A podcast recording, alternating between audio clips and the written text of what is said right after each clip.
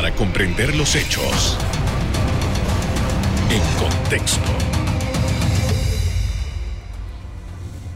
Muy buenas noches, sean todos bienvenidos y ahora para comprender las noticias las ponemos en contexto. En los próximos minutos hablaremos del curso de la pandemia por COVID-19 en Panamá y los escenarios que se prevén para el futuro próximo. Para ello nos acompaña la doctora Gladys Guerrero, epidemióloga de la Caja de Seguro Social. Buenas noches, doctora. Buenas noches. Doctora, eh, algunos colegas suyos han estado eh, eh, escribiendo mensajes diciendo que han estado notando un ligero incremento hasta el momento de casos. ¿Cuál es la situación que usted ve en los hospitales de la Caja de Seguro Social? Eh, bueno, en realidad, si lo vemos a nivel de hospitales, es definitivo que el número de casos ha bajado de manera significativa. Hasta yo te pudiera decir que más de un 75%.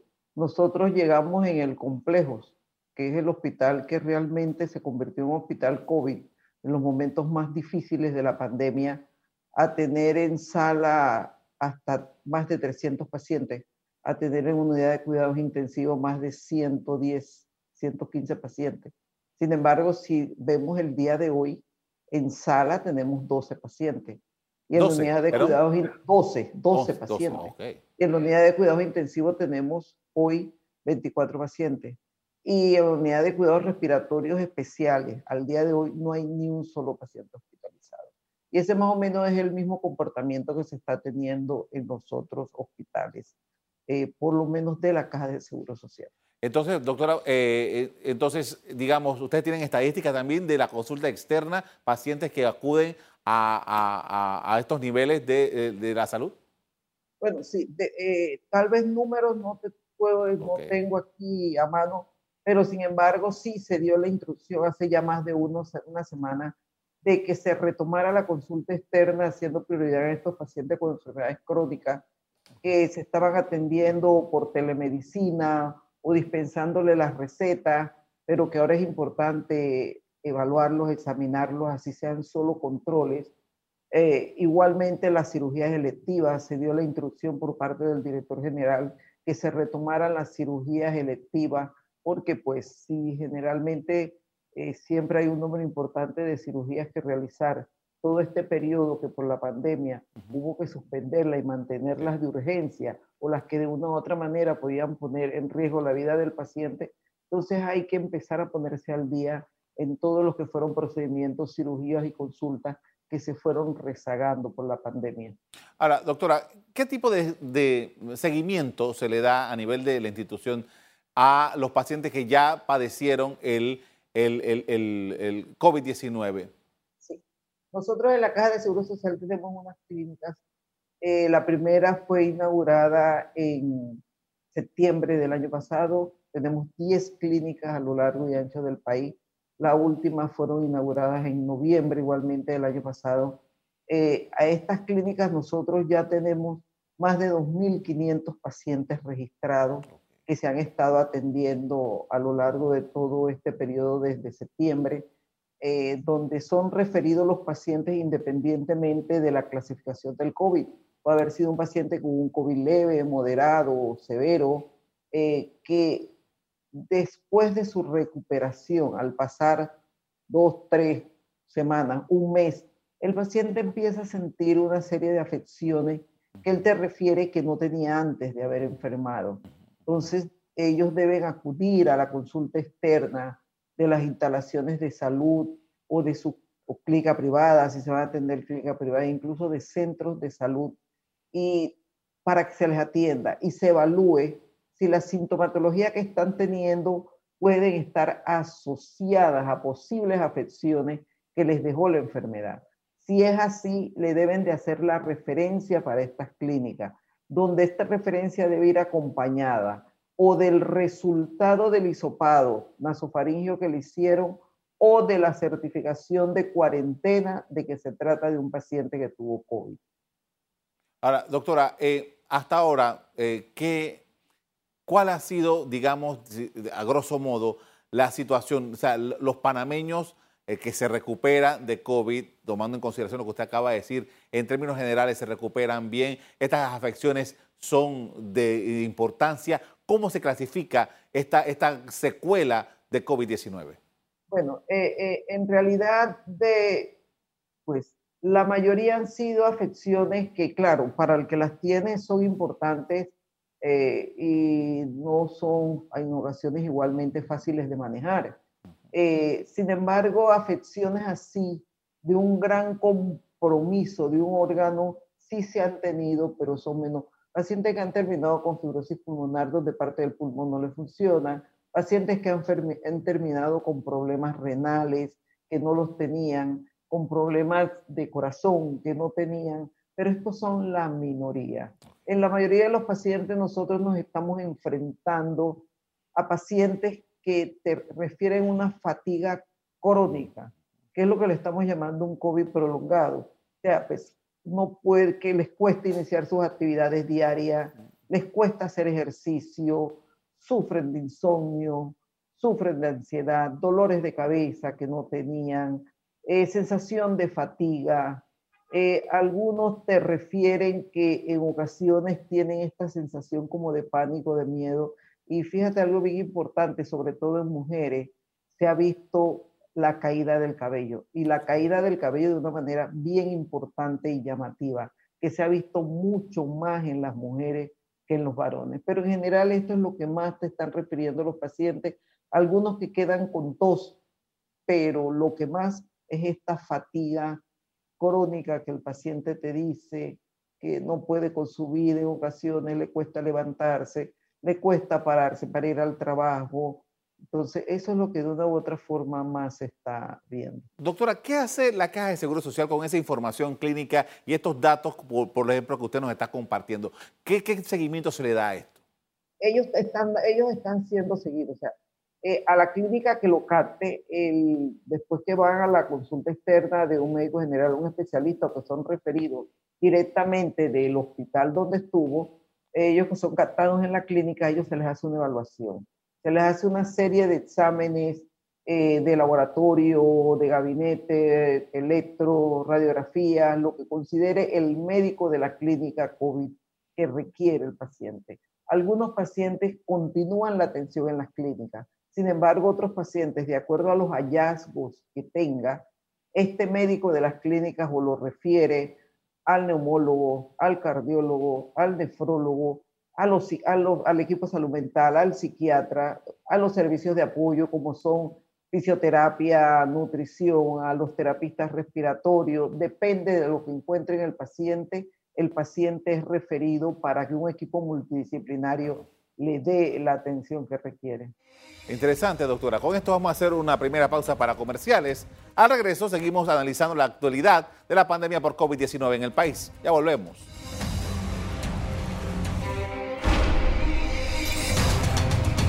Estamos de regreso en conversación con la doctora Gladys Guerrero, epidemióloga de la Caja de Seguro Social, hablando sobre COVID-19. Y en este apartado, doctora, quería conversar con usted acerca de eh, lo que está ocurriendo fuera de Panamá, lo que está ocurriendo en Europa. Se habla con mucha, con mucha constancia en estas últimas semanas acerca de la tercera ola. Eh, eh, y hay algo de preocupación.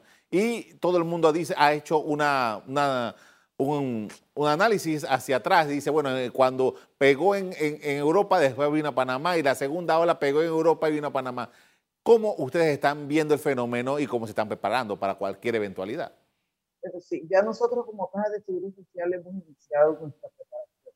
Se le ha solicitado a los hospitales, eh, a raíz de que ahora de una u otra manera las camas están siendo ocupadas mayormente por pacientes no COVID, a raíz de que ha disminuido significativamente las hospitalizaciones por COVID.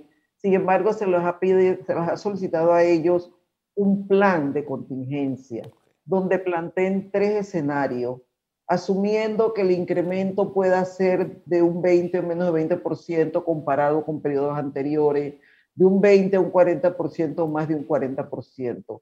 ¿Qué planes tiene y cómo se prepararían y cómo establecerían ellos la reingeniería que tienen que volver a hacer como se hizo cuando se incrementó en junio, julio, como se hizo cuando se incrementó en diciembre y enero. Sería volver a repetir este ejercicio que de una u otra manera el transcurso del tiempo y ya un año transcurrido nos debe haber dejado mucha más práctica de cómo en menor tiempo poder dar respuesta. Eh, yo creo que en este momento, como están las cifras, nos está dando la oportunidad de saber que sí, estamos en cifras, de repente queremos que bajen más, porque a veces, a veces son 200 y algo, a veces 300 y algo. Los otros días tuvimos la sorpresa que fueron más de 700. Entonces eso está muy relacionado con el número de pruebas que se estén haciendo, que es lo que necesitamos nosotros. Tener como una constancia en el número de pruebas que estamos haciendo y ver qué tanto sube o cuánto baja con más o menos el mismo número de pruebas. Y eso es un termómetro más fiable de lo que está pasando a nivel comunitario. Pero independientemente nosotros tenemos que prepararnos. Ya ves países de Europa, Alemania, Francia, que ya están cerrando, para, no, para el sur Chile, que ya está cerrando porque se están incrementando los casos. Ayer el señor presidente dijo que él espera no tener que volver a esto. es unas, son medidas muy traumáticas para la población. Otro tercer cierre yo creo que no sería aguantable. Ya estamos en la reactivación económica, mucha esperanza en los panameños en que están ya en sus trabajos, otros consiguiendo trabajo. Entonces, volver a echar para atrás no es nada alentador para nadie, ni siquiera para los que tengan que tomar las medidas y mucho menos para los que tengan que cumplir con las medidas de un retroceso en lo que ya hemos avanzado. Doctora, usted mencionaba el presidente de la República y también mencionaba la situación de, las pruebas. Y yo recuerdo que en, la, en julio del año pasado el presidente decía como una gran promesa el hecho de que se eh, establecieran 4.000 pruebas diarias. Eso fue superado tremendamente durante los meses siguientes. ¿Cuál, a su, a su juicio, en, las circunstancias que nos encontramos, debería ser el número eh, que nosotros deberíamos eh, proponernos de ahora en adelante para lograr lo que usted mencionó hace un rato? Fíjate, te lo, te lo pondré de otra manera. En este momento que hay pocos casos, nosotros no nos podemos, en las instalaciones de salud donde se hacen hisopados, o en los autorrápidos donde se hacen hisopados, no se pueden quedar esperando que lleguen los pacientes con síntomas, porque hay pocos ahorita en la calle.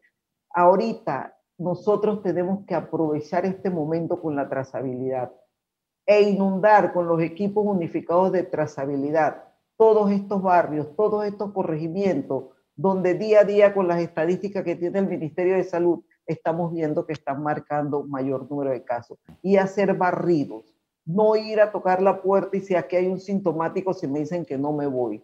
Tratar de hacer los barridos por cuadras, por manzanas, por áreas, para identificarlo. Mientras él dicen que el que busque encuentra. Y eso es lo que nosotros tenemos que hacer ahora. Buscar y buscar. ¿Por qué? Porque si los encontramos, los aislamos. Y no solamente los aislamos a ellos, sino que aislamos, que ponemos en cuarentena sus contactos. Y esta es una estrategia que tenemos nosotros que establecer para evitar lo que ha sucedido en las dos olas anteriores. Justamente, doctora, me llama la atención esto que usted dice porque era precisamente lo que no se podía hacer cuando todo esto comenzó. Uno de los problemas que tuvo Panamá era que no tenía suficientes pruebas para poder hacer el, lavado, la labor de trazabilidad. Ahora que son pocos casos, en teoría pudiera facilitarse eso. Y, ah, sí, dígame. No, no, claro que sí, lo que estás diciendo. Aprovechemos el momento, tenemos la oportunidad. Las instalaciones no tienen muchos pacientes tenemos instalaciones nuestras que tienen uno, dos, hasta tres días que no llega ningún sintomático a que le sopen. Entonces vayamos nosotros a buscarlo. No nos quedemos esperando porque antes habían demasiados que llegaban para isuparse, ahora no. Ahora salgamos a buscarlo.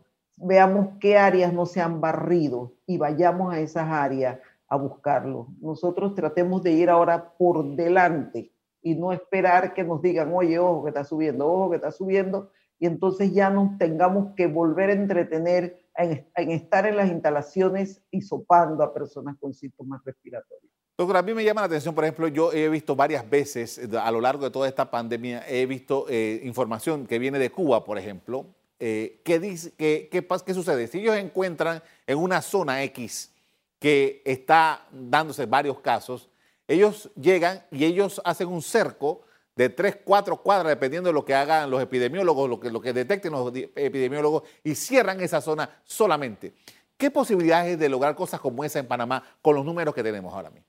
Claro, ah, eso pudiera ser más fácil dependiendo del área.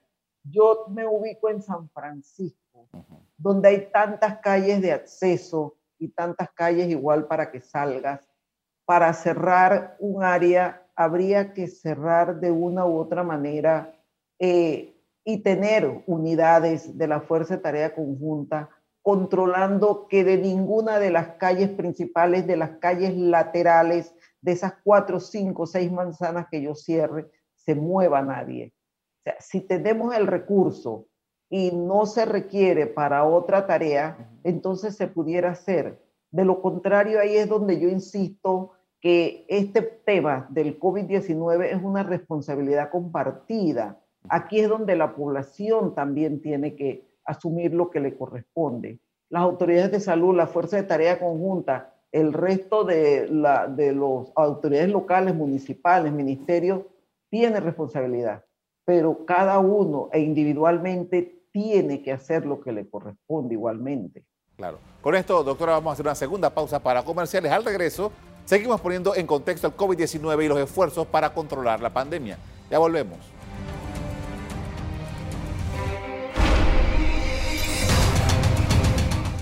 En la parte final estamos de regreso con la doctora Gladys Guerrero, epidemióloga de la Caja de Seguro Social. Doctora, y en esta oportunidad quería conversar con usted acerca de la inmunización, las vacunas. Nosotros eh, estamos obviamente dependiendo de que en este caso el primer fabricante que hemos contratado, que es Pfizer BioNTech, nos envíe las, las muestras que necesitamos y también de las negociaciones que se hagan. Pero todo está, porque todo el mundo está en ese mismo eh, mood, por así decirlo, en esta misma frecuencia en todo el planeta. Hasta ahora lo que hemos logrado, doctora, ¿qué evaluación podemos hacer de lo que Panamá ha logrado en materia de inmunización de su población? yo creo que eh, es el momento para reconocer ese trabajo que ha hecho el Ellas se han volcado independientemente de dónde vivan y de dónde sean para participar en cada uno de los circuitos en los que ya se ha aplicado la vacuna. Desde Chiriquí hasta Darién ha llegado el personal de enfermería a apoyar para agilizar esta vacunación. Sin embargo, pues puede que estemos ahorita en un 3% de la población vacunada o de repente un poquito menos y todavía necesitamos seguir y dependemos del biológico tener el biológico para poder vacunar. recuerda que incluso cuatro semanas después de necesitamos vacunar a los que ya fueron, se les aplicó la primera dosis, que ya no es el personal de salud con el que hemos terminado o estamos por terminar en estos días, sino ya es la población de los circuitos 86 y 88 que fueron vacunados. Pero sin embargo todavía nos queda un número importante de la población. Sí, yo he escuchado a algunos en la televisión decir que hay que meterle el acelerador, que hay que apurarse, que eh, eh, eh, sí, es cierto, pero a veces cuando tú no estás en la escena, y te lo digo porque nosotros cada vez que se activa la vacunación en cada uno de los circuitos, visitamos las escuelas. Visitamos las escuelas y son las enfermeras y todo el equipo alrededor un personal de admirar, donde les mete más que el acelerador, están en patines desde las 5 de la mañana hasta las 7 de la noche. Sin embargo, no podemos traerlas a todas porque nosotros tenemos otros pacientes con otras patologías que necesitan atenderlo. Entonces no podemos dejar el resto de las instalaciones sin este personal de enfermería que es básico y fundamental para atender los programas de salud. Si no queremos que los pacientes con enfermedades crónicas se nos compliquen necesitamos que ese personal los atienda, necesitamos que el resto de la vacuna para la población, sobre todo infantil, se siga aplicando. Y así te puedo seguir poniendo más ejemplos. Entonces, pues, yo creo que se le está poniendo y están dando la milla extra en lo que es la vacunación y quisiéramos poder ir más rápido, pero creo que el esfuerzo es de reconocer. Eh, doctora, ustedes los especialistas han dicho que de acuerdo con eh, los criterios de la medicina internacional, el 70% es más o menos el número de panameños que debería estar, que deberíamos alcanzar vacunar en este año. De acuerdo con las, eh, las posibilidades reales de tener la vacuna aquí y poder aplicársela a las diferentes personas, nosotros eh, el ritmo de trabajo de con las vacunas aquí, ¿pudiéramos conseguir eso este mismo año o eh, las circunstancias están complicadas? Va a depender, como te dije hace poco, de tener el biológico. Si tenemos el biológico disponible, nosotros podemos hacerlo, asegurando que los que les toca la segunda dosis de la población de los mayores de 60 ya se las aplique y arranca con los otros circuitos para la poniendo. Pero eso va a depender del volumen de biológico y de todo el resto de las vacunas que, que puedan llegar. Ahorita mismo solo es la de Pfizer. Se están esperando que lleguen otras, otras vacunas, pero va a depender de eso. Pero ojalá, ojalá, Carlos, lográramos nosotros eh, en diciembre poder celebrar y decir, logramos alcanzar el 70-80% yo creo que todos saldríamos a la calle a celebrar una Navidad con medidas de bioseguridad o con distanciamiento, con mascarilla y todo lo demás, pero felices de que hemos logrado el porcentaje tan anhelado que tenemos todos los panameños para decir por lo menos alcanzamos la inmunidad de rebaño, la inmunidad colectiva. Ahora, doctora, nosotros sabemos que eh, en, este, en el mundo de la eh, inmunología, creo que es eso, esto eh, se, se tiene que vacunar una y otra vez los refuerzos y tal. Todavía no sabemos cuánto en, total esta, este, esta inmunización va a durar. Pero entonces usted contempla que nosotros para los próximos años Panamá va a tener que seguir invirtiendo en este tipo de vacunas. Claro, va a depender de lo que digan los fabricantes y cuánto dure la inmunidad. La vacuna de la influenza hay que ponerla todos los años. Entonces, con esta aún no se sabe ni siquiera cuánto dura ese 95% de inmunidad o de protección que se señala Pfizer de su vacuna. Si te va a durar seis meses, si te va a durar un año, si te va a durar dos. O sea, por el momento no sabemos. En el momento que ya se sepa cuánto dura y que esos estudios se están haciendo porque se está siguiendo población vacunada, entonces se sabrá si es una vacuna como la de la influenza, que hay que aplicarla todos los años, o si es una vacuna que puede aplicarse y retardarse la, su administración. Eso todavía no es, es materia que está pendiente de resolver. Una pregunta metodológica, doctora. Usted tiene mucha experiencia en esto, pero nosotros estamos comprando eh, vacunas de diferentes laboratorios. Para los efectos del seguimiento al paciente, los refuerzos y todo esto que estamos hablando, ¿cómo controla eso las instituciones médicas?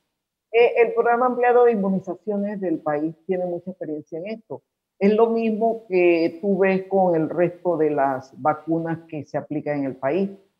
No son del mismo laboratorio, no son ni para las mismas enfermedades y hay manera y se tiene el control de lo que te aplico, las dosis que te tocan, tus refuerzos y todo lo demás y cómo debe ser el seguimiento. Para esto, igualmente, dependiendo de la vacuna y como el fabricante tenga establecido si es una dosis, si son dos dosis, el seguimiento, los posibles efectos secundarios que no te lo dejan de producir ni esta vacuna ni vacunas ya viejas conocidas. Entonces ya está la experiencia al respecto en el país en cuanto a cómo se deben manejar estos biológicos. Agradezco mucho, doctora, por habernos acompañado esta noche con esta información muy amable. Panamá es el país que más casos de la enfermedad acumula en Centroamérica. El país sobrepasa los 351 mil casos de COVID-19 con más de 6 mil muertes por la enfermedad. Hasta aquí el programa de hoy. Ustedes les doy las gracias por habernos acompañado y les recuerdo que si quieren volver a ver este programa, búsquenlo en el BOD de Cable Onda, en locales, Canal Eco. Me despido invitándolos a que continúen disfrutando de nuestra programación. Buenas noches.